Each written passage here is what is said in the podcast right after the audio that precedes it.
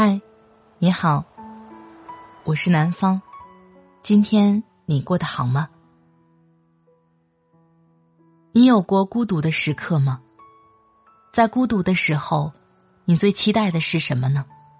以前上学的时候，特别喜欢和朋友一起狂欢，一起热闹。但是随着长大以后，更喜欢一个人静静的思考一些事情，静静的发呆。孤独所带来的未必都是坏事，有的时候会让我们头脑更清醒。今天想和你分享来自哈叔的：优秀的人看上去都挺孤独。要想人前显贵，必定人后受罪。你想要得到更多，想要光鲜亮丽，那么你就得先付出更多，吃更多的苦。比如说，孤独之苦，这也是今天想和大家聊的一个话题。优秀的人往往看上去都挺孤独的。对于这样的观点，我是双手赞成的。且听我来说说，一个人的优秀，往往是从孤独开始的。关于勤奋，我是这样理解的：别人在努力，你也努力。这叫本分，别人在玩乐，你还在努力，这才叫勤奋。一个很真实的情况是，绝大多数人是做不到持续努力的，只有很少一部分人可以做到。所以，真正勤奋的人，往往与大多数人是不同步的。但也正因为这种不同步，没有活在人群中，多少会给人一种。孤独落寞的即视感。我大学时的舍友老孔，就是这样的人。没课的时候，他几乎都泡在图书馆里，而我们其他人基本都窝在宿舍里打游戏。我们曾经认为他是孤独的，甚至有些可怜他没有朋友。但多年以后回过头来再看，却发现正是孤独成就了他。一个人变得优秀，往往都是从孤独开始的。最近一段时间，被称为“口红一哥”的李佳琦大火，很多文章都报道了他的神奇人生，从月入六千到月入六位数，只用了三年时间。在采访中，他感慨自己这三年是没有生活的。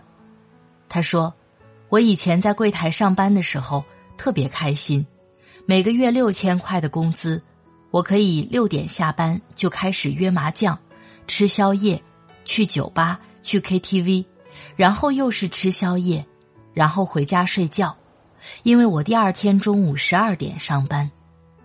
但自从做了主播之后，他的生活状态是怎样的呢？用一个字来形容：忙。三年时间。几乎没有再去过酒吧，因为忙得连睡觉时间都没有了，就更不可能出去玩了。他每天晚上七点直播，一直要工作到次日凌晨一点，直播结束后还要再卸妆总结，凌晨四点才能爬上床睡觉。中午十二点到下午五点忙着选品，为晚上七点的直播做准备。他不再有休息日，也没有节假日，一年三百六十五天，他做了三百八十九场直播，曾连续工作四十多个小时，曾整整大半年没有出去逛过一次街，跟朋友约过一次面。李佳琦说：“我以前是那种只要想出去玩，就会叫上一大帮朋友来陪我玩的人，但现在。”我身边几乎没有任何朋友，我身边跟的只有同事。这番话虽然听起来有些悲怆、孤独，但却是一个人野蛮成长时最最真实的样子。并不是说混在群体中就不好，而是人的精力是有限的，你得学会取舍和平衡。如果你将时间和精力大多花在与朋友一起玩乐上，那么，在个人提升和成长方面的精力投入，就自然会减少。有人说我社交是为了得到更好的机会，这当然没问题。但请你记住这句话：个人价值不达标的社交，多数是无效的，而孤独往往是打开优秀之门的钥匙。真正优秀的人，懂得如何与孤独相处。一个人的优秀，往往都是从孤独开始的。而一个人越是熬得住孤独，耐得住寂寞，就越是优秀。叔本华说：“要么庸俗，要么孤独，大概就是这层意思。”这句话也可以这么理解：你越是合群，往往就越平庸。为什么这么讲呢？理由有三个。第一个，人的精力毕竟是有限的。故此必定失彼。通常情况下，当感到孤独时，很多人会怎么做呢？会找朋友聊聊天，约上三五好友一起吃饭、喝酒、逛街、组队打游戏等等。